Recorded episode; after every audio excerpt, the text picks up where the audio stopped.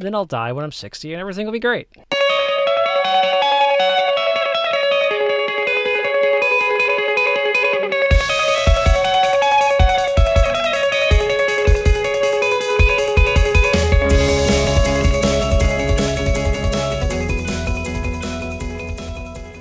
Hello and welcome to episode 5 of the Dice Like Ice podcast.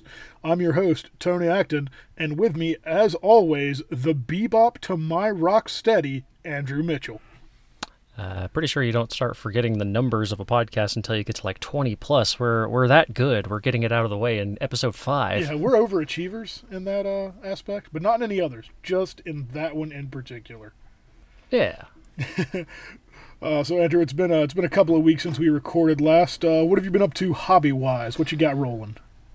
Oh boy, I have a pretty good bit. So the big one that I got accomplished was I finished my commando kill team for my orcs, and I also finished the kill team terrain. All of it, every damn piece. Oh my god, there's so much. Jesus. And I'm so dumb because I'm like, oh, I'll make it look like it's all made out of various bits and bobs from all of the orc clans. So I'll do a little bit of color of everything. And by the time I was on the third different color, I was regretting that decision. But I stuck to it, and I have yellows and reds and blues and all kinds of shit in there. And it's done. Yeah, I saw the pictures you posted up on your Instagram, and it looks really good, though. I really like how it turned out. Oh, thanks. I was told that it looks very second edition, which I guess, I don't know. See, okay, when I saw it, my mind went, it's very Saturday morning cartoon, and I love it. Just because it's a lot more of the vibrant colors that you don't see as often in the hobby anymore. Yeah, well, I wanted to get like a pop of red, a pop of yellow, mm-hmm. So it's like, oh, this door was clearly stolen from something the Bad Moon's painted, and this chunk of vehicle was clearly stolen from, you know, some Evil Sons or some Blood Axes or whatever, so, just wanted to rep a little bit. Yeah, as soon as I saw it, my brain just went like, G.I. Joe, and I got really excited. Which is funny because overall my commandos are actually pretty muted. Like there's a pop of blue on all of them because they have to get, you know, Death Skull rep in. And they're orcs. No matter how sneaky they are, they still have to be very obvious in the terrain if you really look at them. But they're mostly browns and grays. I like the pants are a very dark gray. The shirt is kind of a medium gray. Any leather I did was kind of a dark brown. There's a little bit of black if there's like a... Like the knob commando with the power claw has a black leather jacket and his hat and all that. So, just overall pretty muted tones, other than the nuclear green skin as well. It's very Knight's Tale, sort of green with a paler green and wooden toggles sort of look to it. Wooden toggles. Yeah, so that was the main thing I got accomplished. Also, we need to take a moment for our sponsor break. Oh, yes, of course. Today we're sponsored by Grip and Rip. What are you drinking, Andrew? We'll always be sponsored by that until we actually get a real sponsor. Today, I am leaning into the fall aspect because it's starting to get a little bit chilly. I picked up one of those fun pumpkin beers. I got a New Belgium Atomic Pumpkin, which is pumpkin and cinnamon flavor with... I can't remember which chili it is. It's either habanero or jalapeno. Probably jalapeno. Either way, there's a really nice, it's a kind of a sweeter pumpkin-y one. You get kind of the pumpkin spice flavor, and then at the end of a sip, you get like just kind of a little tiny hint of spice, and it's very pleasant. I like it a lot. What? This one's actually decent enough that I would drink it in the off-season, because most pumpkin ales and beers, I tend to be like, all right, I've had my 2, and I am now done with these. But this one I would actually pick up. Because they're not good. I would recommend this one, Atomic Pumpkin. It's actually very solid. Oh, all right.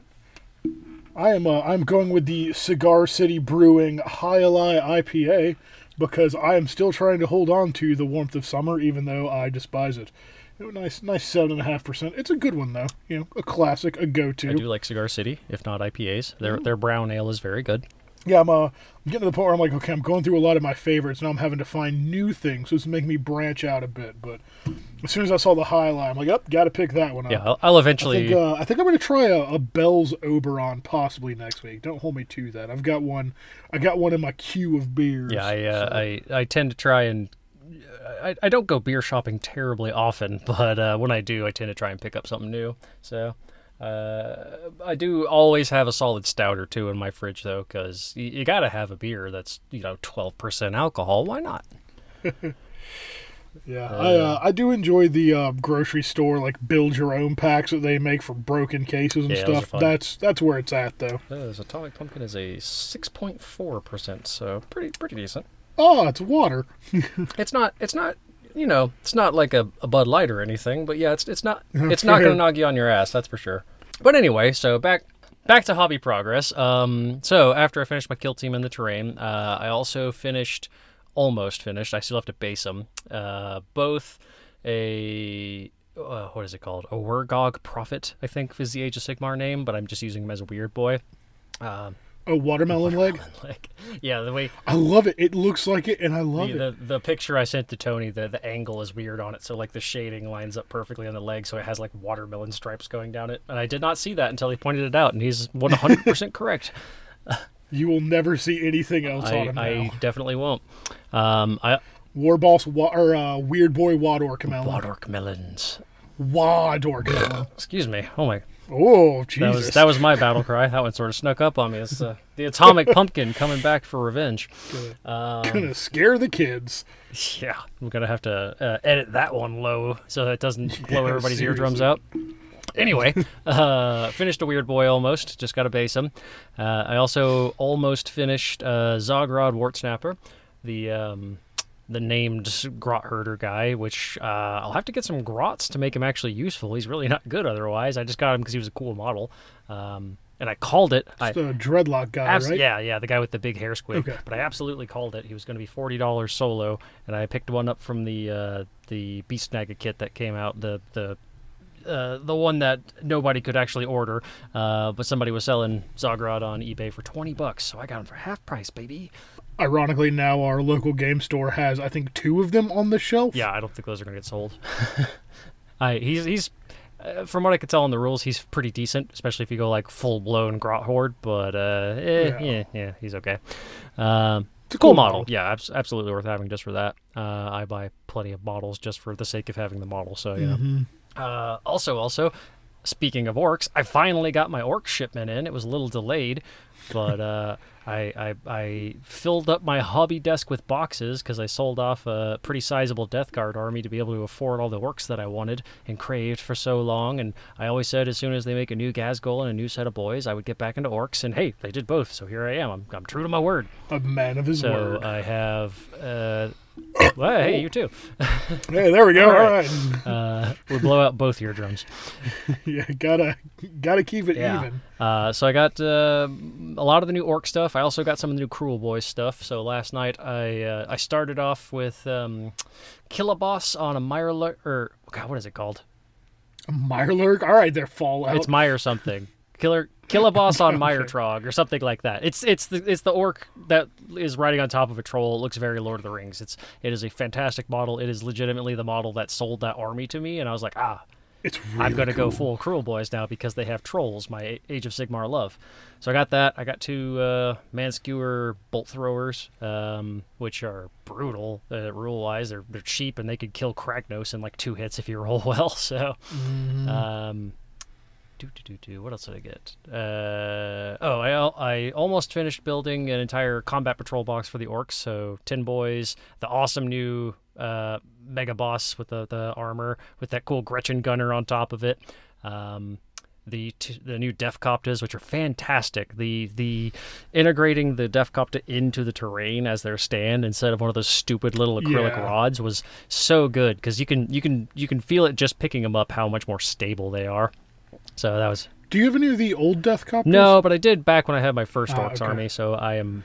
I was curious how similar they looked. I think Will's got a couple of old. I'll have to hit him up and have him do a compare. As far as I can remember, the new ones are, I don't know, maybe like a third again longer than the old ones. Like they look very similar.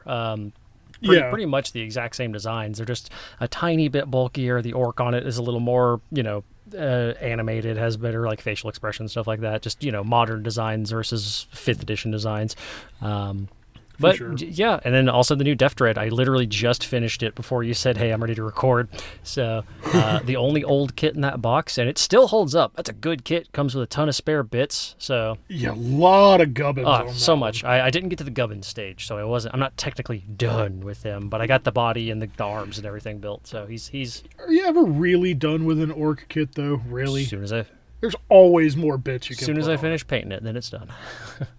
But that was my monumental hobby progress for this week. I have a load more orcs to build, so that'll be my next hobby progress is yet more greenskins.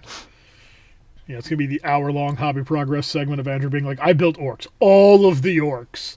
Pretty much. Although I did find that the Fallout miniatures guys, back to my previous goof, they made a Frank Horrigan model, Frank, the final boss from Fallout 2, and I really want to... Oh, I really want to pick one up, and I still would be thematic because he's a super mutant and he's green. At least there's that. But I don't fully see myself getting into the Fallout hobby, like miniatures game, but I definitely want to get Frank Horrigan, and I definitely want to get a Deathclaw. Very But cool, anyway, man. So what's your hobby progress this week? Well, mine has not been as significant as yours. Work has been an absolute nightmare the past week, as you saw when I had to actually bail on gaming on Sunday because of it. It'd be like that sometimes. Yeah, it'd be. That'd be. So, got a little bit more built. I've been working on converting up the Giselle Warplock rifle guys for Skaven out of the rifles I got from you. Mm-hmm. That's a bit finicky. Just because the left arms of all the Skaven are kind of hooked to their torsos. So I got to kind of figure out how to finagle that and make it not look doofy as shit. A bit of glue and green stuff, sounds like. Yeah, for sure. Finally finished building the last 3 Storm Fiends, put all their weapons and stuff on them. Got all 6 of my Storm Fiends primed. Painted 20 more rats, which I think brings my grand total of Clan Rats and Night Runners to 140, 160, Jesus. Something like that. Yeah, it's a bunch. I'm going to order more. I kind of do want to break the record for the Warhammer store up here and have 300-plus models on a board for armies on parade. But that all depends on how much stupid amounts of Black Templar stuff I buy in a couple of weeks when that drops. Yeah. Huh. Spoiler alert, it will be all of it. I as I've said in previous podcasts, I am not a Space Marines guy, and I kind of want some of those, so... I don't have the money. I will not be purchasing them, but I kind of want some in the relative future. Man, the Helbrecht model is awesome. I've always hated the original Helbrecht model, and it's always been because of the head. And when I first saw this one, I was like, man, he's got the same stupid head again. And then I saw the Crusader helm, like the classic medieval, I believe they're called loaf helms. And I was like, oh, yep, all right, I'm in. 100% in. Yeah, it's better than his weird, like... Plus he has a sword wiper, which you can never go with a sword crown wiper. Thing. Yeah, the sword wiper is the new Warhammer meme. He's so cool. That is yes, I love it. That's a goofy little model. Like, why would you start polishing the sword before he pulled it out of the orc? No, man, he's polishing it as it's coming out of the orc. Oh, okay. See, the way the model is, there's no, like, it doesn't look like he's moving the sword out of the orc is the problem. The motion's not there. Well, it's because he doesn't want to hit his little wipey dude with the sword. So he's just holding it there for a second. He's going to pull it up a little more and let it get clean. There's a reason, I think. Now, do you think think Wipey Guy wipes between every single orc? Or is it just like, oh, it's finally the end of the battle. Put me in the game, coach. Ooh, that's a really good question. Because if he's getting assaulted by, like, 4 orcs, and he kills one, and he's like, Greg, quickly, wipe my sword! The servitor named Greg. Maybe he just kind of, like, chimpanzees onto Helbrecht's arm and is just wiping it as he swings. You know, it adds that extra kind of weight onto that swung arm, too. So that's true. You do, double purpose. You do need that extra weight to get through that thick orc skin. Right? Because your enhanced superhumaniness won't do it. Yeah, and the power sword where the energy field can cut through literally anything, lightsaber style, you know. Yeah, the only real issue I've got with all the new Templar stuff is I get it. I get that the Emperor's Champion is holding his sword not with the blade, like the edge of the blade pointed out. He's holding it flat like he's doing a salute, but it looks weird because it's such a fantasy sword that it's so thick that it's strange looking to me. So I might chop and adjust that a bit so he's holding it. I'm surprised that's the thing that bugged you, because I was going to say the neophyte bowl cuts. Oh, that's so classic Black Templar art. I know it's supposed to be like monks, like medieval monks, but it just looks so fucking goofy where you have like these big roided out power armor motherfuckers with their weapons chained to their arms, and then it's like, and there's Steve with his bowl cut. We can't afford a barber. And I shall go illuminate a manuscript now. Yeah, we can't afford a servitor barber, the Black Templar base, whose name I don't know. The Eternal Crusader? The fucking Gigantor ship? The Crusades Crusades. Yeah, exactly. You know, at least it's not the Space Wolves and their Wolfy McWolf-Wolfs. I have 4,000 points of primary Space Wolves in a box next to me. They're not that far off. It's just less goofy. Yeah, because Black Templars are way fucking cooler. Yeah, I like basic concept. I think Space Wolves are cool, but they doubled down on the wolf theme and it got kind of silly. But we're not the first podcast to say that. That's for sure. We're not. There's a lot that have said that. But really the thing that sold me on the box of the Templars coming out is the fact it has, like, the beautiful piece of John Blanche got me in the hobby artwork on the front of it, and it's the old piece of artwork from the third edition battle pile. It's just, it's pristine. I love it. But, hobby progress. That's what we were talking about. Oof. A little bit of a tangent there. Let's see. You talked about the rats, and I've got way too many of them now. I've totally finished up and based the Warlock Engineer, Bombardier, whatever the fuck he's called, an Arch Warlock, painted up the rest of the Warp Lightning Cannon and got that based, and then finished up my Thanquol and Boneripper model. And it's not beautiful, but I really, really like how it turned out. It looks pretty good from the pictures you showed. I more than battle ready for the table at the very least.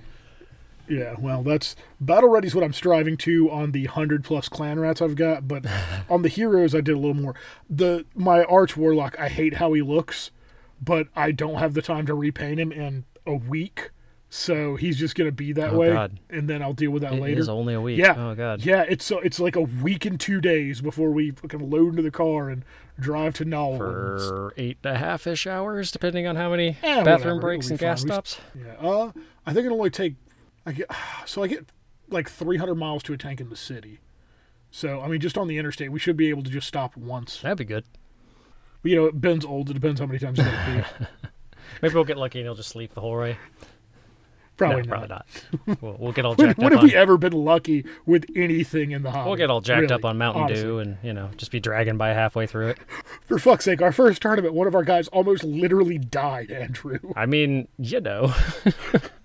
It can only get better. We do have less people that we know going to this tournament, though, so we eliminate. I don't know if that makes the chances higher or lower. I'm not sure. I'm not a statistician. Yeah, it means that the one guy who can fix us, our fucking medic, is one of the three going with this leash. That does help. It's not the guy who lost first place at the tournament because he literally had to go to the emergency room. He's fine, by the way, for those listening. I mean, in all fairness, we were a fucking quarter of that tournament field. It was a pretty decent chance it was one of our guys. We did just kind of roll up, and we're like, Dice Like Ice, motherfuckers. We all did kind of not great except for Brad. Hey, now, I ended up being about fourth. The only loss I had was to Brad. That's fair. And my other two wins, one of them was significant, and the other was solid. That poor fucking lizard man guy. Jesus Christ. I felt bad. It was like kicking a puppy. That guy who didn't know how to play his army before he hopped into a tournament. And granted, it was a local small tournament, but still. Mm-hmm. But by the time he got to the third game, he at least knew the basics of his army and knew how to run it and stuff. But my dice were on fucking fire that game. Bretonian charge. Like, yeah, my Green Knight dropped in behind his line and rolled a fucking, rolled boxcars on the charge to kill his priest. And then my fucking king on Hippogriff rolled boxcars and charged into his slan and just fucking snicker-snacked it. All on the first turn, he lost both of his spellcasters and couldn't reinforce his army anymore. Pretty sure that guy, at least in the previous matches, I'm also pretty sure he forgot like half the rules for his casters and stuff too. It's a kind of complicated. He didn't need to remember him this. It's a kind of complicated army to just start off with, especially at 2,000 points. But anyway, we digress. Back to hobby progress. Yeah. Let's see. Thanquol and Boneripper. I think that's all the hobby progress I really got this week. It wasn't much, unfortunately. 20 clan rats, nothing to sneeze at. Infantry takes the most time, I find. That's true. I only have 6 models left for the tournament. It's the 6 Storm Fiends. They're all primed. They're ready. They're on my station. My plan is to get them at least all base coated out tomorrow. And then on Monday, totally finish them up the rest of the way. And it'll be golden. I'm so happy that I'm playing with an army that I've had painted for a year, and I just don't have to worry about it. Yeah. So tournaments are kind of what keep me motivated to get painting, though. Because I just sit there stagnant unless there's something specific I want to paint for. Hmm. My hobby motivation's weird. My hobby motivation is, shit, I haven't painted today. I should paint for at least an hour. And, like, yeah, I typically don't have to force myself. I'm just pretty good about it. I see, like, a half-finished model on the table, and I'm like, I gotta slap some paint on that fucker. You can't just sit there. Yeah. I do really enjoy the games when both armies are painted. I try and play mostly with painted stuff when I can. Yeah, I don't have, like, a no unpainted minis rule or anything. I tend to just be like you know, unless it's brand new, there's no excuse to not at least have some paint on it. Yeah. So for me personally. But you do little bursts of paint like every night though, don't you? Pretty much like an hour here, most an hour of the time. Later. Sometimes I'll get stuck on a video game or something though, and just not paint for like an entire week, and then I have to really scramble to catch up. Yeah, that's kind of how I am. But I will marathon when I paint. Like, I don't like to just paint. If I only have 30 or 40 minutes, I'm not going to paint because I feel like I don't accomplish enough. Because it takes me a while to get everything set up and ready, and I've got to, like, I don't know, I have to, like, find my stride. But then when I start painting, I'll be like, all right, it's 4 o'clock. I'll go ahead and start painting, and the dog will start whining. I'll be like, oh, my God, it's 10:30 at night. What happened? So, like, I paint in marathon sessions. I tend to have, like, to do well, I need to typically have about a 2-hour painting session or so, because then I find I'm getting into the groove a little bit better then. I can do an hour, but normally I save that sort of stuff for like basing or base coating or something like that. But I've had plenty of Saturdays where I wake up, I have a pot of coffee, and I don't do anything else but paint and watch something on my Roku all day. So those are the best. Yeah, I'm happy with my new hobby space in this place because I have the TV set up with the Roku, and it's great. Yeah, that's the only downside of my new hobby space is because I have the giant IKEA, whatever brand it is, pegboard thing with all my paints and stuff on it. The TV is on the wall on the other side of it because of how the hobby area is laid out. So I've gone from watching on like a 42-inch screen to either just listening to it over it or just having it on my phone on my desk. Yeah, so that's really all I've got in hobby progress, unfortunately. Not a whole lot. But that kind of leads us into our next bit, games. What all have you played, Andrew? Got 2 weeks. What all games you got for me? Let's see. I'm trying to remember if I actually played anything. Definitely didn't get anything last weekend because at the local shop was a Magic tournament or release day or whatever the hell, and we couldn't get a damn table, so... Yeah. I sat around for about an hour and a half just shooting the shit with everybody and then just called it a day and went home. Yeah, because I know on the last episode you talked about the game against Ben. Yeah, so yeah, nothing. The weekend before I didn't go by the shop at all. So yeah, it's mostly been hobby progress on my end. Oh, wow, okay. I got 2 games in since then. Surprise, surprise.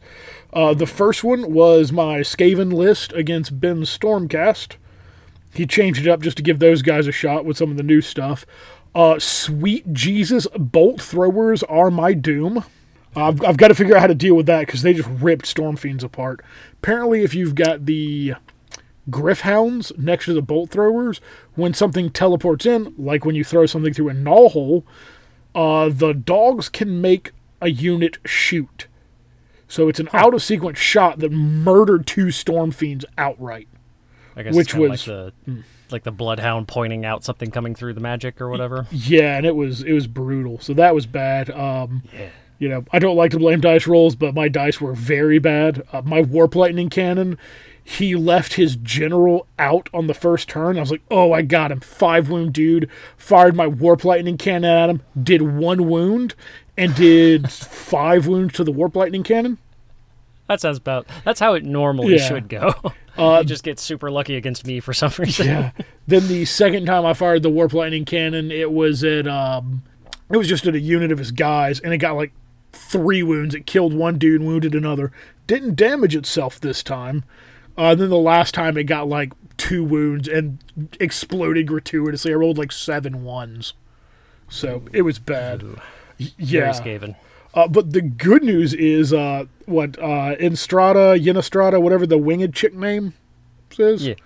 Thanquol ran up and just clubbed her to death. Just beat her over the head with his big meaty fists. So that was cool. Well, that's good, because she's supposed to be, like, a monster killer. She gets bonuses against monsters, right? Yeah, she does, but that was the time that game that the dice swung in my favor pretty heavy. Ben failed pretty much all of his wards, and when you hit with, like, tons of damage 2 and 3 attacks, it just, it hurts. So overwhelms. Yeah, the game... So what's her save? Like a 5-up ward save? 4-up ward save. That's really good. It was really good. Let's see. The game ended. We did, Math Hammer at the end of it, where we just worked out like the possibilities of what it could be. He ended up beating me. I want to say it was 58 to like 51 or something. It was close. Whatever. No, it wasn't that high. That was the 40K score I played. I was about to say that's a crazy match if you're getting over the 20s. No, it was. I think that was like 18 to like 14. That's not terrible, though. Yeah, no, it wasn't. It was not a big margin. The other game I played was against one of the many Chris's in our group. One of the 4 or 5, I don't even know. One of the Dark Angels Chris's. But he was running just a fun Dark Angels list. He was like, hey, I've got this week night off work. Anybody want a game? I was like, I haven't done 40K in like 3 months. Let's party. So we decided to play just like a doofy fun game. I was like, hey, I enjoy taking tanks. He's like, take all of your tanks. So I did. I will destroy them. My Manticore... Yeah. My Manticore literally did nothing. It fired 4 missiles and killed 1 tactical marine. It was great. Mm-hmm. Yeah, it was bad. So he was using baby marines, not even all full Primaris marines. He does. He uses a full mixed wing. He used Raven Wing, Green Wing, and Death Wing. Wow. He ended up beating me. That was the 50-something to 50-something. Like, he beat me by, I think, like 7 points.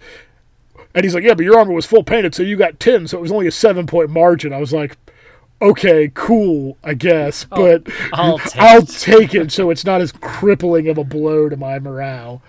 But most of my damage I did in Overwatch. He sent a Raven Wing champion at me that's kitted out that can just do just stupid amounts of damage. It has like a damage 3 sword with like -4 save. It's got like 7 attacks. It with like reroll hits and wounds. It was gonna kill whatever it touched. And he was able to charge where he could have hit both of my tanks with it and probably killed them both. And I was like, I'm gonna Overwatch with my battle tank, and shot him point blank in the face with a battle cannon shell and killed him outright. I was like, all right, well, that works. I just love the idea of this, centuries-year-old veteran fought countless demons and aliens and heretics and have at you, tank, and then just boom, takes his head straight off. Like a tank should. Exactly. Oh man, freaking! I killed his Talon Master on the very last turn of the game, as it was in close combat with one of my tank commanders. I actually dealt some wounds in close combat with tanks, which. If you know anything about tanks, that's stupid. Just bonk them on the head with the turret and do some damage. Backing the bus up into them. Right. But yeah, so he dropped a group of Deathwing Knights, or not Deathwing Knights, just Deathwing Terminators, right in front of my entire gun line, and it took my entire 1,500-point army to kill the 5 Terminators. I fired every gun I had in my army at them. And I killed them with 1 wound left over. The Deathwings are still considered the best Terminators in the game, right? My God, they were hard to kill. Yeah, they are. They're definitely the best Terminators in the game. I know it's a toss-up between them and the I had these models. I should remember the Bodyguard, Lord. the Death Shroud. Death Shroud. Yeah. Yeah, I would rather face Death Shroud over the damn Deathwing any day of the week because the Deathwing can only be wounded on a 4-up. Yeah. Which that sucks. And the Death Shroud don't really have guns. Like they have a bile spurt gauntlet, which is a 6-inch flamethrower. Yeah. Oh, that didn't get up to 12 with everything. It might have. I don't actually remember. Okay. I remember they just had a piddly little flamer. It was like strength 3 AP nothing. It was a plague weapon was the only reason it could even do anything. Gotcha. At least in 8th edition. So yeah, so I went 0-2 for games since the last episode, which worries me because I was doing really, really well for a while there. Now I'm worried that that's all going to flip right before we go to the tournament, and I'm just going to get dunked on. But what can you do? As long as I have fun. No, you're just getting the bad ones out of the way, so that way you do well at the tournament. Yeah, there you go. You're going to be the anti-meta Skaven list. Nobody's going to expect it. They're going to throw their Gotrek and their Marathi at you, and you're going to be like, but Thanquol and Boneripper, and they go, oh, no. Here's the thing, though, is that's not that... the list I play is pretty similar to the meta Skaven list. I run some Night Runners in it and a little more... and a Warp Lightning Cannon, whereas the meta runs more Clan Rats and a big old block of Storm Vermin. Yeah, because they do that thing where the Storm Vermin like essentially commit suicide to destroy one unit outright, essentially, yeah? Yeah, because you can cast Death Frenzy on them and then Dreaded Death Frenzy on them. And then if I activate first, I get to attack you. And then if you kill one, it gets to attack again. Oh, wow. But if you activate and you kill something, it gets to pile in an attack twice because Death Frenzy and Dreaded Death Frenzy stack. But you can't ever attack more than twice in a turn. So no matter what, I'm getting to attack you twice. They're getting to attack twice. And they're actually better if... because most things are better when they're fighting a big horde. It's better not to activate them first and get the double out attacks that way with it because you'll get more attacks. Makes sense. That's that could be pretty damn scary, yeah. Yeah, and they each have 2 attacks base. Rend. So 4 attacks total it's from your block of 20 or whatever. Yeah, it's 3 to hit, 4 to wound, Rend 1 damage or something like that. 2-inch range. That's nothing to sneeze at. No. And then when you got the block of 20 of them, they've got +1 to hit, so they're hitting on 2s. Oh, yeah. Yeah. Definitely nothing to sneeze at. Exactly. Or if you give them all out attack as well, so...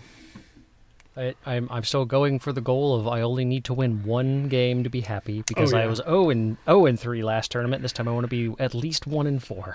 I would like to keep a positive record through tournaments. We'll see how that goes. Yeah, I've never been to like an official actual for keeps kind of tournament because this is it's the open, the Warhammer official, so there's going to be people playing really hard and probably being kind of dicks about it. But you know, Andrew, you've never played Warhammer for pink slips? I haven't, no. Jesus. It'd be the most expensive game of Warhammer I've ever lost. I'm about to say, I'm gonna wrestle a fat motherfucker to the ground if they try and take my army away from me. Fair enough, man. Yeah, so... I put a lot of time into painting that thing. Yeah, but you painted it over a year ago, so who cares? I still like my Gargants. I haven't sold them. That's how you know I like them. Yeah, hey, that's actually a really good segue into our next segment. If you do play for pinks like a sociopath and somebody does get your army from you, our next segment is actually talking about starting new armies. You know, what gets you into them, why you like them, how you collect them, things like that. So, Andrew, hypothetically, if we play for pink slips and I just absolutely thrash you and then get your mega Gargants, how would you decide what kind of new army you're going to start? Well, first I would cry. As you do. And then I would wait for my my wallet to fill back up over the course of several months of work. And then, the main way I decide if I want to start a new army, it's always the models. I'm definitely a hobbyist first and a player second, so I always go for what models interest me the most. Back to previous conversation with Hobby Progress, the Killaboss on the Mire Trog or whatever it's called, that thing sold the Kruleboyz army to me because that is a really cool model. As I've said in previous podcasts, I really like trolls. This is a really cool troll. It's got a very Lord of the Rings kind of vibe. Yeah, it does. So I was pretty happy about the army to begin with. I thought I was probably going to pick some up, and then I saw that one and I'm like, oh, I'm definitely getting this army. And now I've already got 2 halves of the Dominion box. I got the Killaboss here, I got Kruleboyz, I got Gobsprack, who's been shipped and probably will be here on Saturday or Monday depending on any delays or anything. So I'm going to have at least 2,000 points of them already. It might not be the most super well built Kruleboyz army, but I'll have an army to play with. So that tends to be how you go then, isn't it? Is like when excuse me, when you see a new army that you like, catches your eye, you're like me. Like, if it's a cool model or a cool range, I really like it. That's the first thing that draws me to it. I could care less about rules. For Christ's sake, I played Ninja Rats. So, you know, and Guard, I have like Tank Guard. 5,000 points of... I have like 5,000 points of Gloomspite Git. Like, trust me, I understand. Exactly. But you and I kind of go about it the same way as well. Like, you tend to just dive in. Like, you buy, you know, one of everything right off the bat, don't you? You don't build a list in preparation. Oh, God, no. I'll go ahead and say I make sure I have enough cash to pay the rent. I'm not an idiot. But I do tend to go hard whenever I start a new army, and I usually buy at least 1,000 points worth of stuff. Like, I don't go for list building specifically, but I want enough that's legal to play with, so I can like get a feel for the army. And then once, like with the Mega Gargants, I played with them a couple of times with you and got my ass kicked because I didn't know what I was doing. And then 3rd edition came out, and now they're amazing. Yeah. Turns out when everything's a monster, you're real good at Monster Hammer. Yeah, it's real good. It's real nice. But I didn't actually start caring about like army composition all that much, or what artifacts to take, or even learning like command abilities or anything until we started getting ready for this tournament. And I'm like, oh, okay, I should probably start taking this seriously. So I'm always a hobbyist first. I look at models that look cool and look like they'd be fun to paint. That's my big thing. I'm putting 20 to 40 hours into a model, especially something big like a Mega Gargant. Mm-hmm. They're probably like 50 or 60 each one I did there. So I want to make sure it's a cool model, that it feels like it's worth the investment to me. I want it to be a fun project, and then when it's done, I want it to look cool while it's on my shelf, and then I want it to look cool while it's on the table and I actually get to play with it. See, here's where you and I actually veer off a little bit. Well, you said you tend to get, you know, about 1,000 points or so of playable stuff. And you buy it for the painting aspect. So I've got a really bad habit of being like, ooh, that's a cool model. Ooh, that's a cool model. Ooh, that's a cool model. And then I'll get home and be like, I have 2,000 points of this army, and it's all heroes in one troop. Or like, it's like I did with the damn vampire counts. Or what are they called? Soulblight Gravelords. Soulblight Gravelords. Like, I went whole hog, and I didn't buy a single character. I got like 2,400 points of that damn army without buying a single character because the models were cool. You should let me know before I sold mine off. I had I did the reverse, and I got nothing with heroes because I wanted to slowly add on infantry as time went on. And then they released the Kruleboyz, and I was like, oh, fuck these vampires. Yeah, and they released all the really cool Stormcast. I was like, oh, man. So they're all pretty much sitting on sprue. The Soulblight were... They were the redheaded stepchild. I liked them a lot. They looked really cool. I was like, all right, time to get into a death army. I bought a couple $100 worth of their stuff. I painted up Radikar the Beast, and I'm like, yeah, I like this. This is going to be a cool army. And then Kruleboyz dropped, and then Orcs dropped, and I'm like, okay, guess I'll sell these and buy more greenskins. Yeah. So like, you know, Andrew, you and I are both hobbyers. Like hobbyers. We're both hobbyists. I don't know what the fucking hobbyer. What kind of word is that? We're both hobbyers. Fucking hobbyers. You know, look at these fucking hobbyers over here, huh? Hobbyer by them playing in your no country with old men's and your bowl cuts. Oh, God damn it, bowl cuts again. So you buy models more for the painting aspect of them. I like to buy stuff that I can like muck around with and convert and like make my own model wise. Because I'm not a great painter. I'm a passable painter. I can make my stuff tabletop. When it gets past that, I've got to put a lot of time and a lot of effort to even get just a little scratch past tabletop. But I can convert some stuff. Like, I've made some cool conversions in my time. And, you know, everything from kit bashing multiple kits together to going on range, to printing off bits, to the very, very lightest bits of sculpting with green stuff, because I'm really, really bad at that. That is a skill I want to learn, though. I really need to practice at it some more. Dude, me too. I am only good at gap filling. I've tried to sculpt with green stuff several times, and it really doesn't pan out well. I can gap fill and do a little bit of, like, I don't know, casting of stuff to, like, make things. Like, you know, putting green stuff over an icon I want to replicate and letting it fucking solidify and then varnishing it and then using it to make one or two molds of something. Right, yeah. You know, your basic green stuff. I am a very basic green stuff guy. It took a really long time to even get the skill to gap fill well with green stuff, though, to be totally honest. To, like, know how to manipulate it. Like, it's that weird mystical thing in our hobby, green stuff. It's... you eventually just reach a point where you're like, aha, I understand. Mm-hmm. You know, I find that's true with a lot of aspects of the hobby. Yeah, that is kind of weird. Like, you don't usually see a growth to a skill. It's like, it sucks. Click, it's good now. Yep. Like, it's the whole thing with painting. It looks like shit until it doesn't. Yeah, exactly. Where it's like, my first orcs I painted in tester's enamel and didn't know about shading or washes or highlights or anything like that. And then, here I am 10 years later and it's like, oh, I'm a pretty competent painter now. Exactly. But yeah, so, we both have different aspects when we dive into that with it. So, all right, so now you've spent your myriad out of money. You've got your base thing. How do you come up with what kind of lists do you run? Do you build lists off of the models that you have? Do you buy new models to create the lists? Do you just say, fuck it, and kind of just run whatever?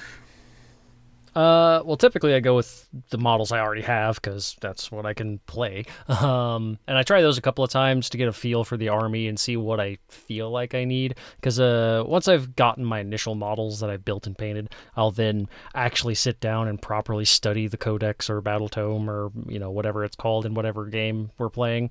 And pick out models that seem like they do well. The problem is I'm very bad at calling what will actually do well. So, I'll double down and I'll be like, oh, I'll buy 15 Burnas for my orcs back in my first orc army. Burnas aren't really that good. But they look cool and I like the idea of them and they sound cool on paper. And then you play with them and you're like, these are actually kind of shit. But, I had fun building and painting them, so whatever. There you go. But so you kind of road test your lists out a little bit. Buy them a little bit at a time, add the unit in, see if you like it or not, and if you're going to add another or not add it, and kind of go from there. Yeah, and then eventually, if I actually feel like I want to be moderately competitive, I'll look up what's been winning tournaments for that list, or at least, in the case of like the Gloomspike Gets, what's been barely holding on by its fingernails to keep up, so I can, pick up a couple of models where it's like, oh, actually, these guys are secretly the really good models, because if you cast this one spell on them, they become fucking amazing. And I'm like, oh, I'll get a box or two. Okay, I'm not going to go full bullshit cheese list, but, I want to be moderately competitive, especially if I'm playing with my buds at the shop and I don't want to just completely stomp them flat all the time. Yeah, for sure. Yeah, see, I do that a little bit more. What I do is I theory craft lists. I try and optimize in my head after I've bought a bunch of shit that I'll never put in the list. Case in point, I've got like 200 infantry guard, and I can't remember the last time I put more than 30 of them on a table. Or in the case of my Eshin, I've got like a screaming bell and all kinds of other random stuff I'll never use. Working in kitchens, I've got a lot of time where I can kind of turn off my brain as I'm doing monotonous things. So I'll be like, okay, so if I got this synergizes with this. And that's how I build mine. And then, unlike you, I have a stupid habit of buying in blocks. Mm-hmm. So I tend to buy in roughly 500-point blocks, of course, depending on the system, depending on the army. Because, depending on the model. Because I like to be able to, when I build my lists, have, like, if it's, 1,000-point game, I'll have 2 blocks. If it's a 1,500-point game, I'll have 3 blocks, 2,000, 4 blocks.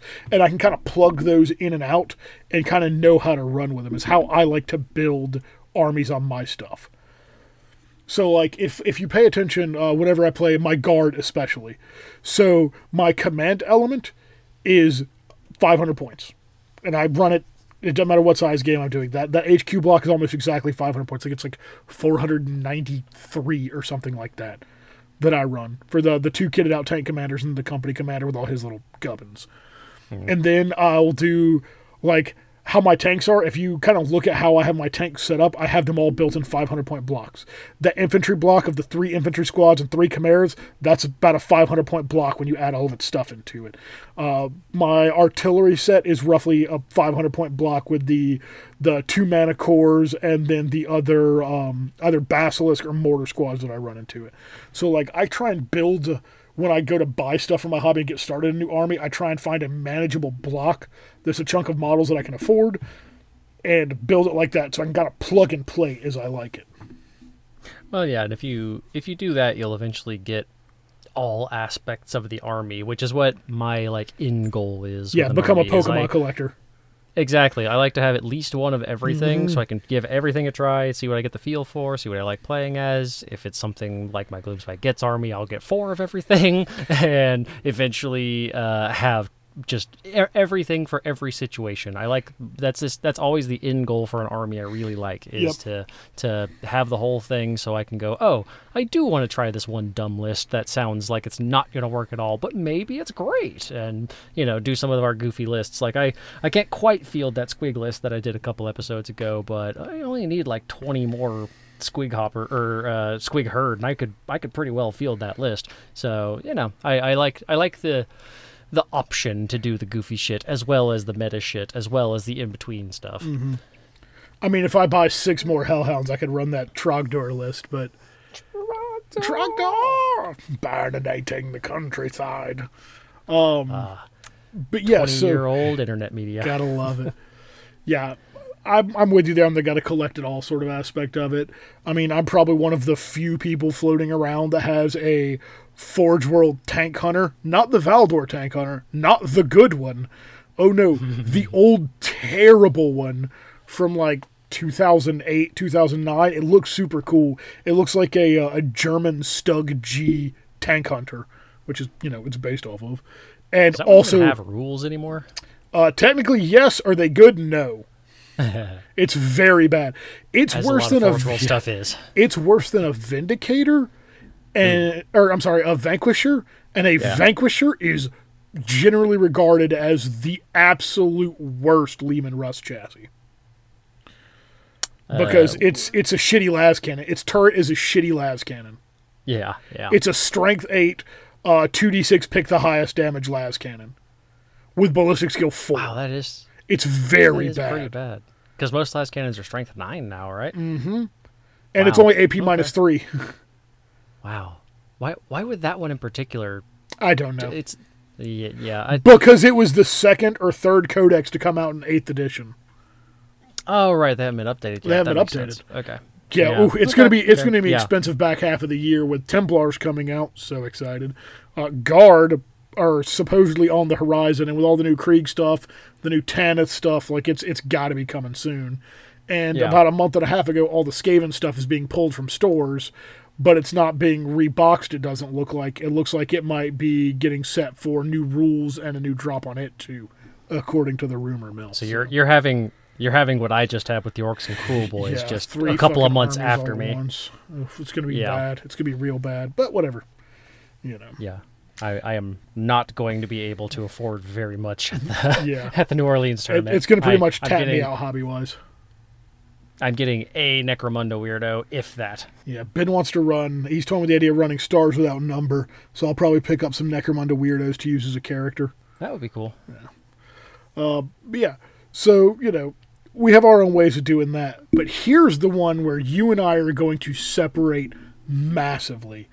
And that is, once you've gotten your army, you've played some games on it, how long, or if ever, do you pull the ripcord? Like, what makes you just look at an army and go, nope, not for me, and sell it? Well, when I feel no joy looking at them is a big one, because I look at my gits, and I still just smile, because I just love the little dumbasses with their fucking mushrooms and their giant squigs and their goofy moon shrines and all this silly craziness. They still make me happy. But I look at the 3,000 points of Tyranids I had a few years ago, and I'm like, I'm proud of this army. It looks good. I hate how they play, and honestly, I'm not very happy with the models anymore. And I sold all those guys immediately. Same thing with my first Orc army, which that one I do regret because I wish I'd have kept my first army just for nostalgia's sake.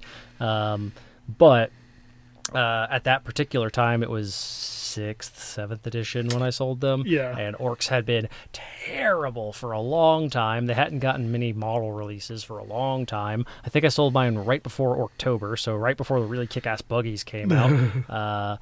And then I was like, all right, I missed the buggies. That's fine, though. I'll get these new Death Guard guys. They'll tide me over for a while. And then if Orcs ever release a new Gazgul and new boys, I'll get back into Orcs. Surprise, surprise, they did, and I sold my Death Guard to do that. Now, I did actually generally like the Death Guard. That one was, I don't know, hobby triage, I guess, because I knew I wanted to get a shitload of Orcs, and I didn't have the money immediately. And this was a substantial-sized Death Guard army. I had off the top of my head, including Mortarion and the Hellforged Leviathan Dreadnought that I got and all the tanks and stuff, probably close to 4,000 points worth of Death Guard. Yeah, I was about to say, it's at least 3,000. Yeah, they're good in the meta right now, but I'm not a meta guy, so I don't really care so much. And I got to the point where I was kind of unhappy with the paint scheme on them because I started painting them in 2017 or 18, whenever the models came out. I think 17. I think it was late 17. Yeah, so that's when I got them, and I improved significantly as a painter since then. And so I'd look at them, and I couldn't paint the newer guys to be significantly better because they wouldn't be in scheme with the rest of the guys. So anytime I get a new model, I would have to kind of paint to this less good version of myself, essentially. And so that kind of bummed me out. So I fully expect myself to get back into Death Guard within the next 3 years or so, depending on where I am hobby-wise, and just paint them better. So that one was kind of in the middle where I still liked them, but I didn't love them, and I wasn't in love with my paint scheme. And so that was enough to where I'm like, okay, I'd be happy to sell these because the money is going to get me a very large army that I know I'm going to love because I have an established love for orcs, and I, have my Death Skulls buggy army essentially. I didn't want to paint a single Foot Slogger because I knew that there was a very strong possibility that new boys were coming, and here they are. And so I got a shitload of new boys. I got a shitload of new Squig Runners. I got Beast Snaggers, the new boys, all that stuff. So I'm currently very excited to be building and painting all those, and I got enough to keep me for quite a while. Yeah, you do. With more on the way.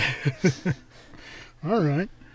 See, I don't pull the ripcord on an army very often at all. Andrew, we've known each other, what, two and a half years, somewhere around there, maybe, I think. I don't know. Time means nothing anymore in the COVID times.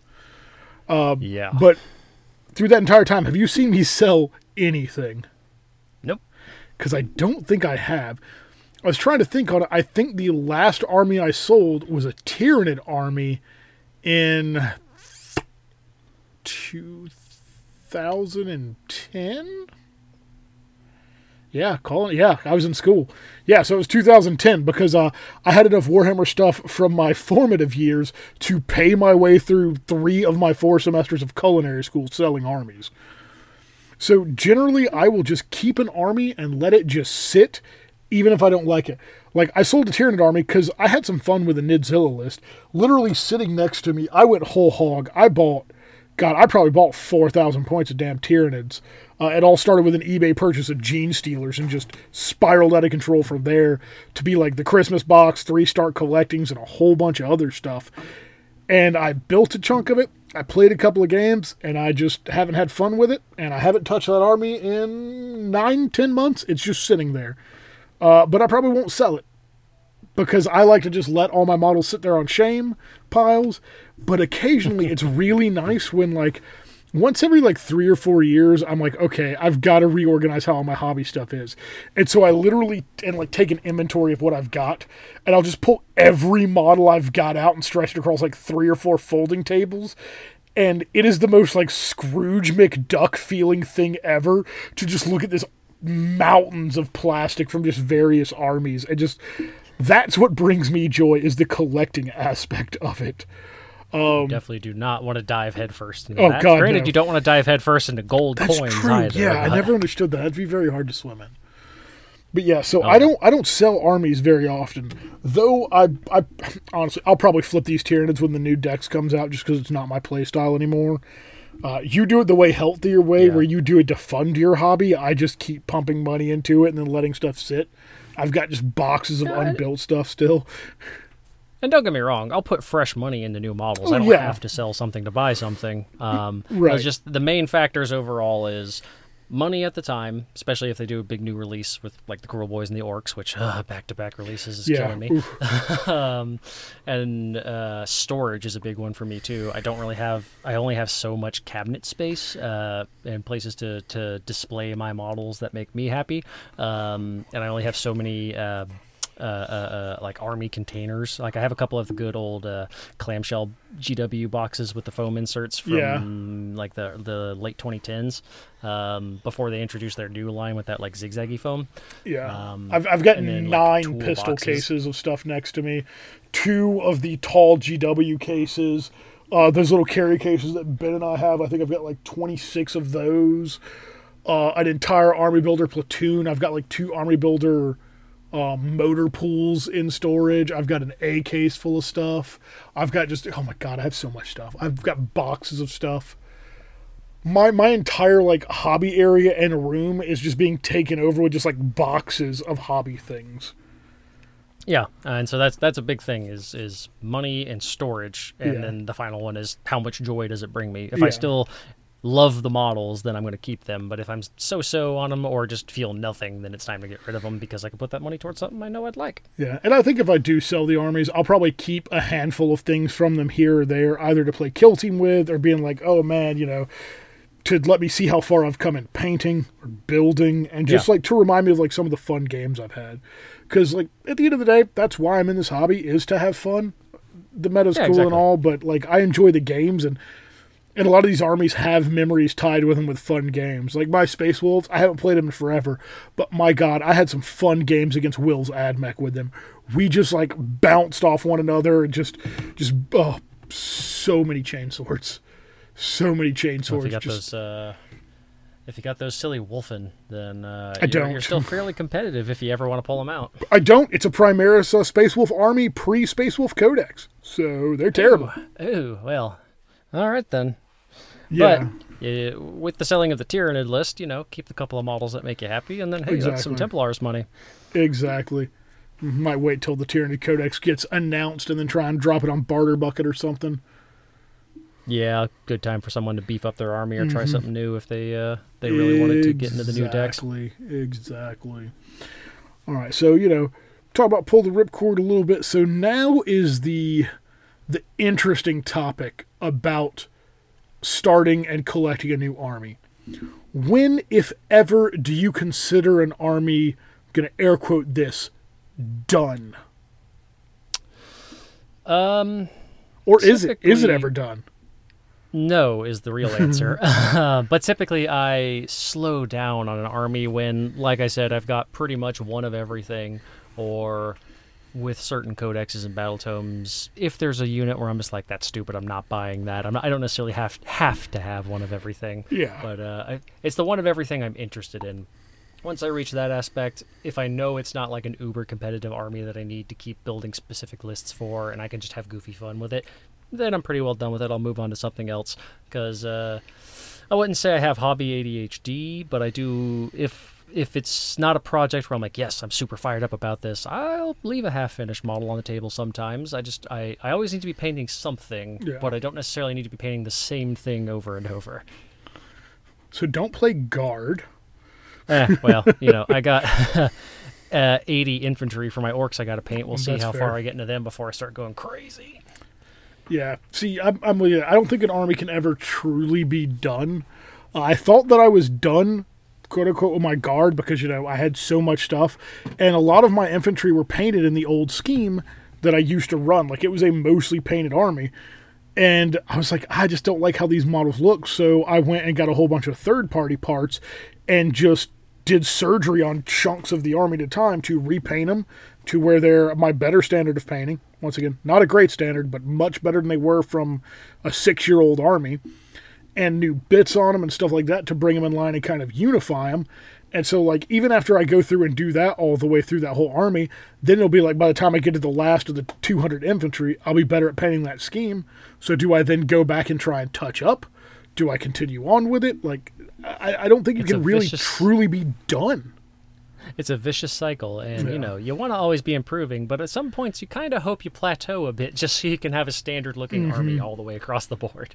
Yeah, I think the only way to really truly have a done army is if you know, are playing a meta-style list where you're like, this is the list I want, it's a 2,000-point list, it has exactly these units, I'm going to buy it, build it, paint it, all in a set amount of time. Have done that before. I did do that with the Ossiarch Bone Reapers. I bought Well, I got Nagash and I got Catacross. So well, there's 1,200 your points. I say with both of them, it ended up being closer to 3,000 points. Yeah. But I did have like one list, which in second edition was a good competitive list because again, I was trying to beat some local lists because I was getting pissed off at losing to them all the time. But you know, and it was all those things. I built them, I painted them. They were all a good standard. I was very happy with them. I played them a few times and went, oh, I hate this, and I sold them. I did not hang on to them out of a sense of nostalgia or anything. I just knew it wasn't worth hanging on to. Yeah, you didn't have that kind of nostalgia and happiness built into them because you built them for a not a nefarious but for a less than noble purpose. I built them for a purpose other than just the joy of having a cool model. You built them for revenge. I will say Nagash and Catacross were very good models. Oh, yeah. I like those models a lot, but the rest of the line it's just not my flavor of Warhammer. Yeah, for sure. I get that. I had to snip off all those stupid fucking noses. Oh, a bespoke bone golem? Let's give him a nose for no stinking reason. The noses on those models. I just don't like the heads. I like everything about those models but the heads. Yeah, no, it's an aesthetic choice, and you have to really be into it, I feel. For sure. I like the bodies are kind of cool looking, but, you know, whatever. But yeah, so kind of to wrap it up and kind of combine what we talked about, if you're looking to start a new army, the way that Andrew and I go about it is, like, the hierarchy, so to say, is models and then tactics, like how it plays on the table, and then kind of the power level of it. Is that a pretty good... That sounds like a relatively fair assessment. Yeah, like that's you know, in very simplified terms to the 40 minutes we just talked about it, but like that's how we go about armies. Like if a model looks cool, I'm more inclined to build it, I'm more inclined to paint it, and I'm more inclined to play with it, and even if it gets absolutely stomped on the table, I'll generally have fun with it. Exactly. And that's my big problem with having this many models that I have ordered is where do I start once I've built them all? Who gets it first? Who does? It might be the Killaboss on the troll just because that's a really cool model, but boy, there's a lot of other really cool stuff, and by the time I have all this stuff painted, my Gobsprack's going to show up, so do I want to start by knocking out some of this infantry? Do I want to do a really big hero character? I just don't know. Yeah, but then you got to think about, oh man, if you start with your hero, then by the time you get to the end where you're just doing infantry and stuff, you'll have kind of perfected it and really made all your schemes and colors pop, and then your hero's going to look doofier than your normal guys. That's true. I think what I'm going to do is leave the heroes till last because... like a cherry on top? Yeah. Well, they also, specifically for my guys, Warhammer TV did just release a Kruleboyz Flesh tutorial with, what's her name, Louise? Fantastic. Great. She's an amazing painter. Love her accent, too, like the Scottish. But anyway, I watched her Kruleboyz Flesh video today, and she's doing all kinds of, like, glazes and mixing in mediums and stuff and doing all kinds of stuff that I wouldn't even think to do. Yeah. And so I think what I'm going to do is paint my Kruleboyz to my current level, and then with the heroes, I'm going to really take my time and try it her way where it's, like, dozens of layers of all these glazes and stuff, and it looks fantastic by the end, but it's just sort of a thing where I wouldn't normally think to put that level of time in, let alone do those kind of techniques. So I think specifically for like Gobsprack, because he's kind of a wizened dude and he's covered up by a lot of robe, so honestly there's not that much skin for me to paint. I can go a little all out and try these techniques that she was showing off on the Warhammer TV. So I do think he might get it last just for that. Yeah, so one of the things I really do like about those paint tutorials that Luis does and stuff is the fact that yeah, it's showing color and stuff like that, but she goes into detail a lot with the actual technique of it, especially with, like, the wet blending. Like, she shows you the, I don't know, the science behind how to do it as much as the color. Like the black armor tutorial. You can do it with any color. It's just they chose black for it. But the process of how they do it stays the same. Like hitting it with they did it with a black and they cut it with Incubi Darkness. Like it was just really interesting to do it that way. I've never built up a layer like that. When I do my Black Templars, I don't like the greenish black look. You can always do a bluish black. So I'm thinking Templars, I'm thinking about doing what is it? Druki Violet. Druki. Yeah, Druki Violet. Whatever. to give it that I only really know that, dark I only know purple. That because of Total War Warhammer. Oh, okay. Fair enough. Because you click on Malekith and he's like, the Druki will take over the world. Go Druki in your pants over there. Okay. Hey. But yeah, like, I just like the like dark blue, purple, black a little bit better. It seems, I don't know, the green to me when I saw it, it just screamed kind of Sons of Horus. Yeah. No, that is a pretty similar vibe. Yeah. So, and it just seemed too bright. But hey, it's your hobby. If you wanted them, they could be the pink Templars. They will not be the pink Templars. But they could be, and there's nothing wrong with that. I actually, for a long time, my Templar army was a reverse color scheme. It was white with black shoulder pads. Oh. And I actually really liked how it looked. I did like sandy. Have to paint though. It actually wasn't that bad. It honestly looked better than my Black Templars when I did them in black, because I did them as I hit them with a gray primer. Then I did them. I just I dry like a really heavy dry brush of white. And then I washed it down with the non-gloss Nuln oil, and then just brought it back up with layers of white, with like gray and white dry brushes. And it like, I mean, it wasn't perfect. It wasn't amazing, but it gave it a passable kind of dirty white look. And I did them on like sandy dune bases, so I played with a lot of like the weathering pigments and stuff. It was very, like Knights Templar going into Jerusalem sort of vibe to it. Yeah, and on something like sand, that would make the whites pop a lot more as well. Yeah, I really liked how it looked. And then my hobby ADD kicked in, and I stripped them all and painted them all black. I've got a bad habit of that, of just stripping entire armies to go repaint them when it takes me forever to paint something. Yep. I've done that a couple of times, and I'm to the point where I'd honestly rather sell an army and rebuy it than strip them. Yeah. Yeah, well, hey, when you paint models, they're worth more money. When I paint models, they're worth less. Hey. Yeah, I like the idea of the negative Black Templars, though. It was just the completely reverse scheme. That would be pretty cool. Bizarro Templars. What color were the tabards? Did you do them separately, or were they just the normal cream color? It just kind of depended. So I did a cream color on some of them. Some of them I did, what did I do the cream color on? I think I did cream color on bikers. I did black tabards with the white Maltese crosses on the Sword Brethren. And then I did some really deep, it was almost like a purpley crimson on just the normal ones. Crimson, white, and black. That would be a pretty cool color scheme. I mean, it's the color scheme the Templars are now. Like, it's their color scheme. It's just I used the same, I guess it's not really a triad because that's white and black, but I used the same three basic colors and just changed where they were on things. I mean, I could do them red with white shoulder pads and black tabards if I wanted to. And it would still kind of evoke the same look. Actually, I don't think it would evoke the same look. No, I would think that would be like a weird, like, Blood Angels offshoot then. Yeah, fucking Blood Angels. Yeah, it's hard to have a red Space Marine and not just immediately think Blood Angels, unfortunately. Yeah, that's fair. No, but yeah, that's enough random talking about Templars there, as excited as I am about them. So let's roll into our tooltips. And this tooltip is kind of a little out of the ordinary because it's not a normal tool like we've been talking about. But I want to talk a little bit about hobby journals, that little notebook or notepad or receipt paper or whatever you happen to keep on your hobby desk to remember things. Do you use a journal or notebook at all, Andrew? Not a literal one, but I do keep a note going on my phone all the time. There you go. Yeah, so what kind of stuff do you put in yours? Well, I do have the basic hobby to buy list, so, hobby materials, paints, what models I plan on buying next, so on.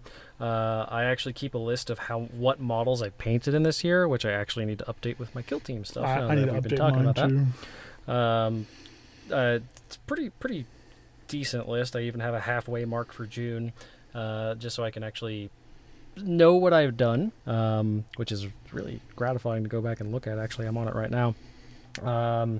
And then the closest thing I keep to a literal hobby journal is I do have a notebook that's full of clippings from White Dwarfs and building guides and the backs of boxes that actually have all of the Games Workshop painting tutorials. So whenever there's a color that I forget, where it's like, oh, how the hell did GW do that specific red? Because it's not like this red. They used a different color. And then I can flip through my book and go, it's this one.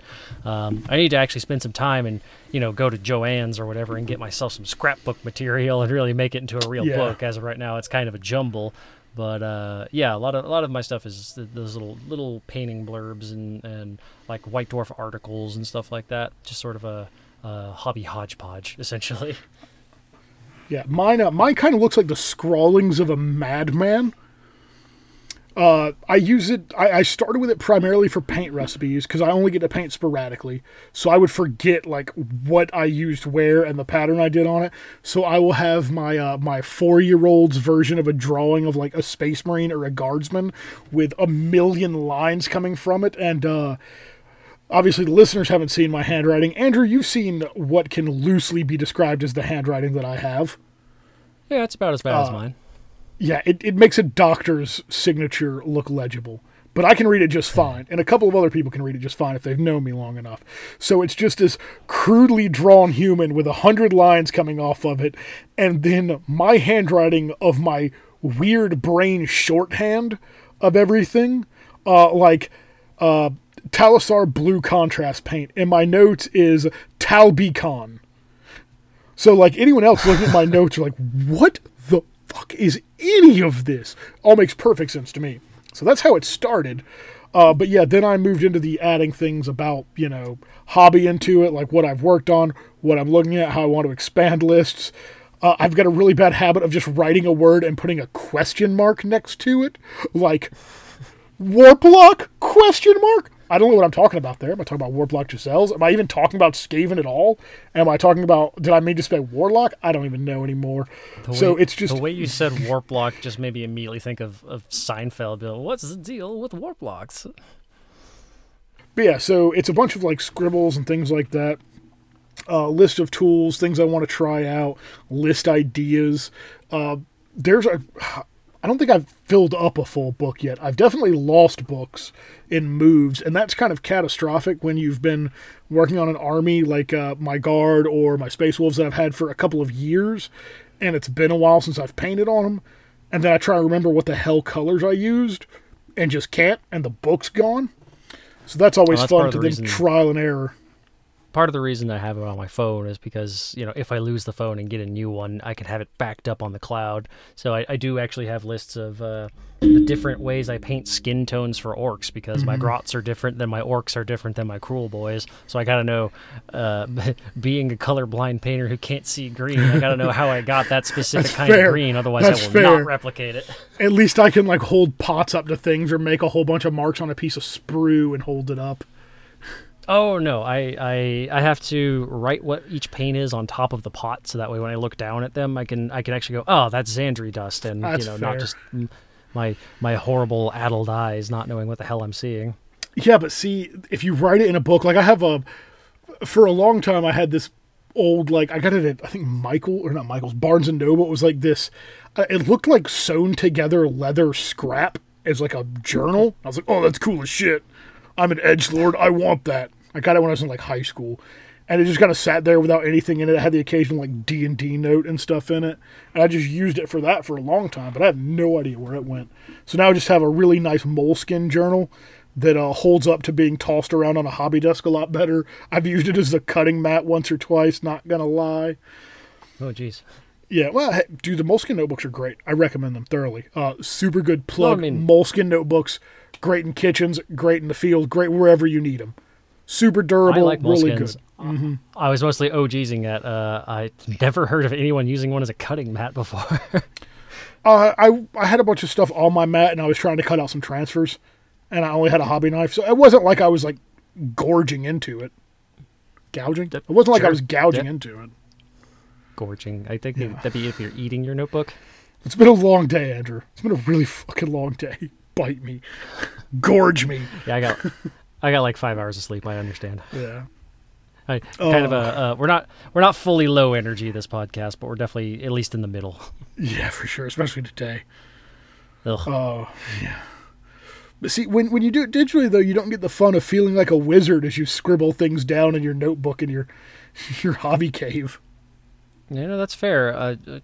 I'll get you a quill and ink set for your birthday, so you can go full wizard as you're doing your alchemical notes for your paint mixtures. But yeah, so what you said about putting the White Dwarf articles and things in, I really like that idea. Because if you get White Dwarf for, even more than a year, you get a big pile of paper, and most of it you honestly don't really give a shit about, so... But you don't want to throw it away because there's some good articles in there. Like if it's a good story you like, or some good rules, or maybe a good scenario or something on top of the painting guides and the lore and stuff like that. So it seems a shame to completely get rid of them. So I'll snip them out and keep what's worth keeping. Yeah, when I finally get a bigger place and I've got an actual true blue hobby game room, I've got. Not every, but most of the White Dwarves from, issue 260-something till present, just in boxes and stores. It's a lot of magazines. It's a lot. Anytime I'd see them, I'd pick them up for people. I've got a couple of duplicates. But they've got those painting tutorials and model tutorials and, fluff articles and stuff like that. And I keep having this, one day I'm going to just sit there and disassemble all of them. I just have grimoires, those 6-inch binders, with just a bunch of the clear inserts in them, and just load them up and this is all about Space Marine chapters. This one's all about Necrons. This is all the different because in the older ones they used to do with battle reports, they would also do missions and campaigns and stuff like that. And it'd be cool to have a whole book of that kind of stuff to run missions and campaigns out of. They still do some of that. Mm-hmm. So you could keep that rolling now if you wanted to. Exactly. And a lot of that stuff, it carries over edition to edition. Yeah, some of the stuff will change on it, but the basics all stay the same. Yeah, the nitty-gritty rules might be changed, but the basic story and plot of the campaign is the same. Mm-hmm. And if nothing else, there's so much cool artwork in old White Dwarves that I would love to just have a book of it.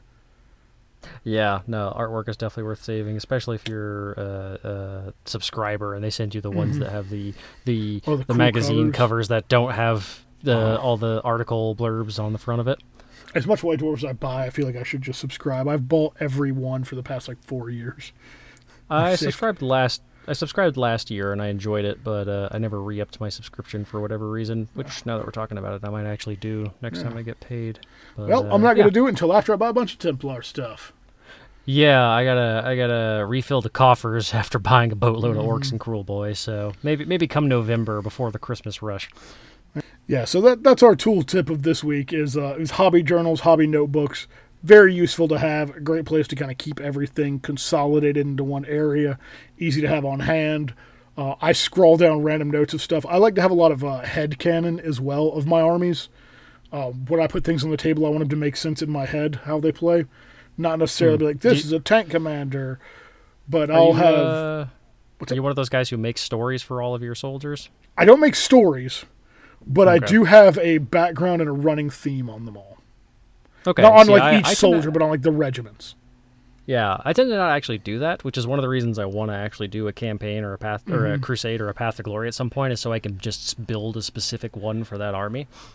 Yeah, with the guard is where I really started doing it. I came up with the whole command structure on how I want to have it built out and why I make the decisions I do when I build my army on it, because I wanted to fit in how it works in my head. I haven't thought of. Planets or army structure or anything yet, but I have thought of a very good name for my eventual orc war boss that will lead my WoW whenever I'm done painting all these orcs. Ooh, can we get a sneak peek? Oh, I'll just go ahead and tell you. It's going to be Smash-a-Git to Git Smasha. Ooh, nice. I love it. It's just a name I thought of back when we were thinking about doing a Path to Glory, and I'm like, I'll name my troll herd or my trog boss this, and then I was like, nah, that's a better name for an orc. Yeah, it's a way better name for an orc. So I wouldn't mind doing a crusade when the Templar stuff comes out for sure. It's thematic then. It really is. I mean, as much as we have, we should just talk to Joe one day and be like, Joe, we need every table at the shop, and Andrew and I each need 3 lieutenants, and we're going to run Armageddon. No, I'm super down for that, because if we get my orcs and Will's orcs against your Black Templars, and then I guess Ben could either bring his Ultramarines or play your Imperial Guard, we could just do a full Armageddon list. Oh, yeah. Yeah, there's a handful of Guard players in the shop. There's one of the Chris. There's 2 of the Chris's, actually. Don't have a Salamanders player. We could proxy someone's list of Salamanders, I guess, but it wouldn't be quite the same. It wouldn't be the same. But I would be down for a Apocalypse game. I haven't actually tried the newest Apocalypse rules, or any Apocalypse rules, actually. I played old Apocalypse, 5th edition Apocalypse or whatever it was. That was a lot of fun. Whew. Boy, you want to talk about a game that takes 12 hours to play. Holy shit. Well, apparently the new Apocalypse only takes like 6 hours to play, so they really streamlined the rules. They did. I also like that, like, even if a unit gets destroyed, it still gets to fight. Yeah, that way it's not just Titans wiping everybody off the table every 3 seconds. Because that was the downside of Apocalypse. Like, a guard, like, artillery company in Apocalypse was just kind of the end-all. Because, like, okay, well, I start 180 inches away from you. Come get me. Yeah. Or hey, let me drop this 10-inch pie plate on your entire army 4 times. Or you get the fun flip side, and you're like, yeah, I'm that guy who has lots of disposable income. I'm going to buy a Warhound Titan, and then it gets killed in 1 turn because Warhounds are notoriously shit, even though it might be the best. They're so cool. It might be the best Titan model. I'm not sure, but it's definitely up there. So, it's definitely up there. I do really, really like the... what is the Knight Apocryphon or whatever? The noodly knight with very little armor? No, or is it the chunky one with the big guns?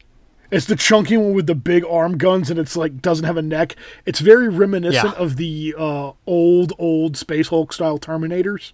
Yeah, the Saturnines or whatever they're called. With the big round shoulders. Like that. Yeah, with the big round shoulders and their head tucked even farther in than a normal Terminator's head.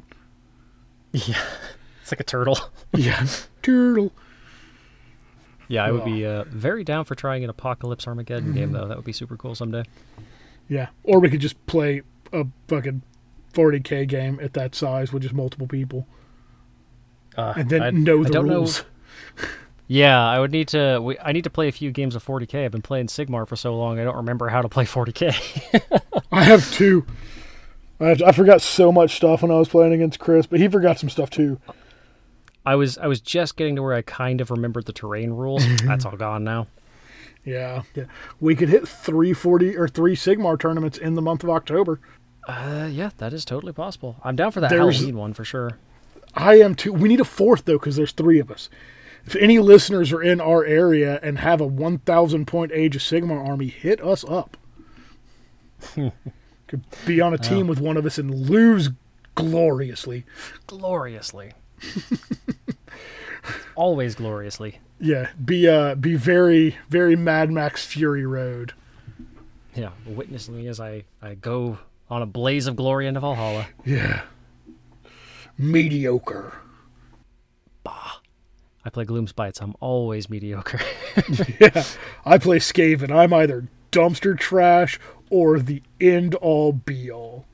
All right. Well, all right. I think that's it for this episode. We don't have a stupid army list this week. I was planning on making a Stormcast one, but unfortunately my delivery got delayed, so hopefully next week I'll be back at you with a really, really dumb Stormcast list.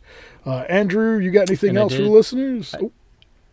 I did also just get the Orc Clans battle tome, so I might be able to whip up a silly Bone Splitters list. I haven't read through it fully. I read a bit of the Kruleboyz lore today, just so I could get familiarized with how they behave, but I accidentally painted my guys in the scheme of one of the tribes that they have with the yellow shields.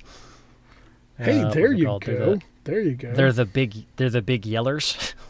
Really? That's what they're called in the book. Really? Yep. They're also canonically they're the lazy tribe, so they're really good at shooting with crossbows and stuff because they don't want to bother running forward to attack with their spears. Oh my god, that's ridiculous! Yeah, so I love it. I might have to get more man skewers and kill bows just so I can lean into it. Oh boy! No, but, well, I read up their rules because I was like, I got the yellow guys. I might as well see what their rules are. They're actually pretty good at it. They can re-roll ones to shoot, which is saying a lot because if their crossbow guys don't move, they're hitting on twos. So. Yeah, that's pretty significant. And you saw how strong those crossbow guys can be that one game we played with them. So yeah, where they nuked my poor little Bannermans. Yeah, they killed your Bannerman before he had a chance to revive anybody. So and then they immediately got killed. Unit. Yeah. Vengeance will be swift and exacting. They did their job, man. They were fine. Yeah, you can take 3 of them, can't you? The banners? I don't think there's a limit. I could take as many as I have hero slots. Oh, shit. Yeah. Yeah, that could get really annoying really quickly. Stay tuned for a dumb list. I think we just had the genesis of a dumb list. Oh yeah, no, it's been percolating like an old coffee machine back there since I saw that guy. Just brown sludge in your brain now. Just awful, just bitter battery acid brown sludge. The way I like my coffee. Ugh. Oh yeah, no, I'm a psycho. I drink my coffee where it almost hurts. I need a splash of creamer in mine just so I don't get the heartburn going. No, the heartburn's what keeps you awake, not the caffeine. I'm in constant pain. Yeah, right. This is how I will get through my day. Oh, very Slanesh of you, right? All right, everybody, that's our show for the week. Thank you for listening. It was bit kind of freeform this week, a little different than our past couple of episodes, but hey, it's been a week. So, Andrew, you got a word of advice to leave us on? Get a good night of sleep, folks. It really helps your day and your general disposition. All right, you heard it here first, kids. Sleep is overrated no matter what Andrew says. Sleep when you're 7 to 8 hours at least. Oh, I wish. I would kill for 7 to 8 hours of sleep. God, me too. I think that's one of the things about turning 30 is I just can't sleep fully through the night unless I had a dog shit night of sleep the night before now. Exactly. Yeah, so as long as you sleep every other night. Yeah. Then I'll die when I'm 60 and everything will be great. All right, then. All right, everybody. Thanks again, and have a good night, folks. Take it easy. Thank you once again for listening. You can always contact us at dicelikeIcePodcast@gmail.com or find us on our Facebook or Instagram, also under Dice Like Ice Podcast. We would also like to give a big shout out to Scarlet Saturn for use of their music in our show.